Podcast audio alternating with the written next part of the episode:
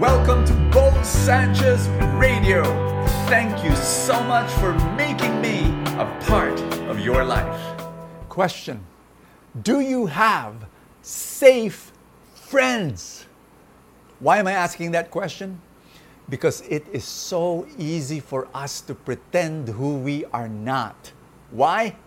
Face it, we're insecure and we want people to like us. We want people to love us. We want to impress people. And because of that, we wear masks. Not the masks because it's COVID, the masks appearing to be someone else, hiding our weakness, hiding our sins.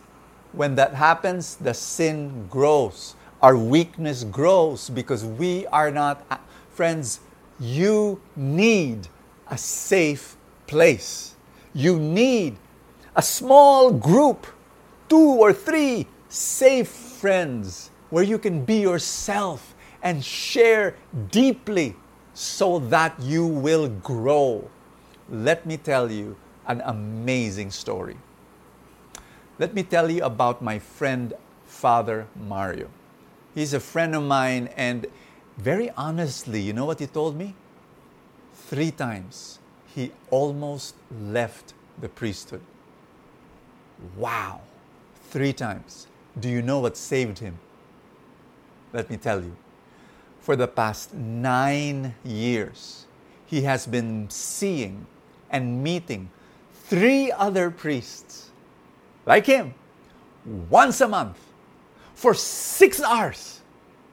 Wow! They eat together, they laugh together, they play together, they pray together, and they share deeply together. Two things you'll be shocked by what they will share every month.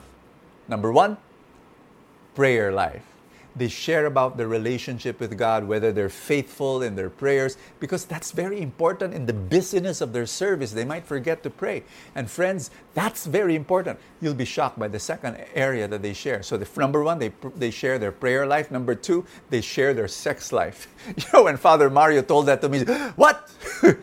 you, you're crazy. but you know, he basically he was saying they share about their temptations.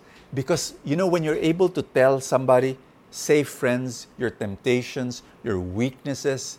They pray for you. You know, you know that they're thinking about you. You know that you've confessed your weaknesses already. It's beautiful. You become stronger during times of temptation. I'm sharing to you the reason why Father Mario is able to be strong is because he has this safe place. One more time, I'm going to ask you this question Do you have a safe place to be yourself, to remove your mask, to be able to say, I need help. This is what I need. And to do it on a regular basis. I've been in ministry for 40 years. I've always had these small groups of friends.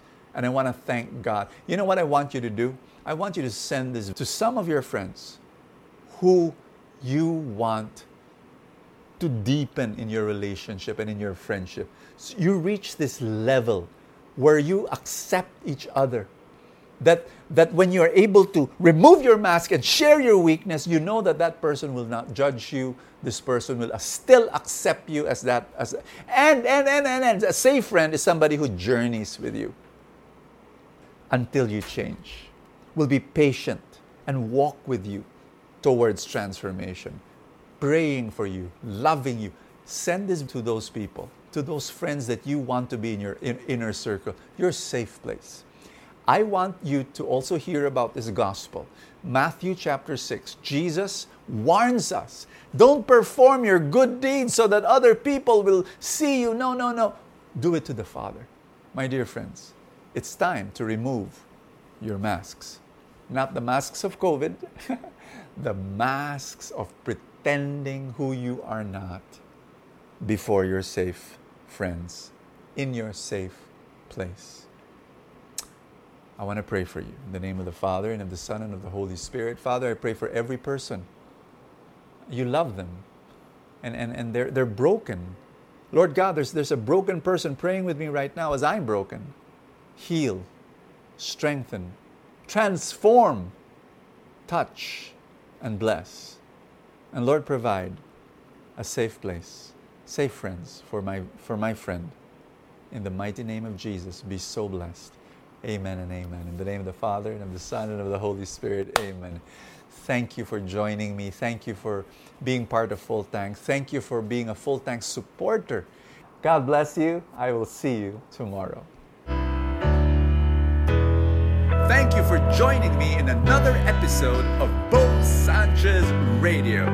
I pray for more abundance for your life.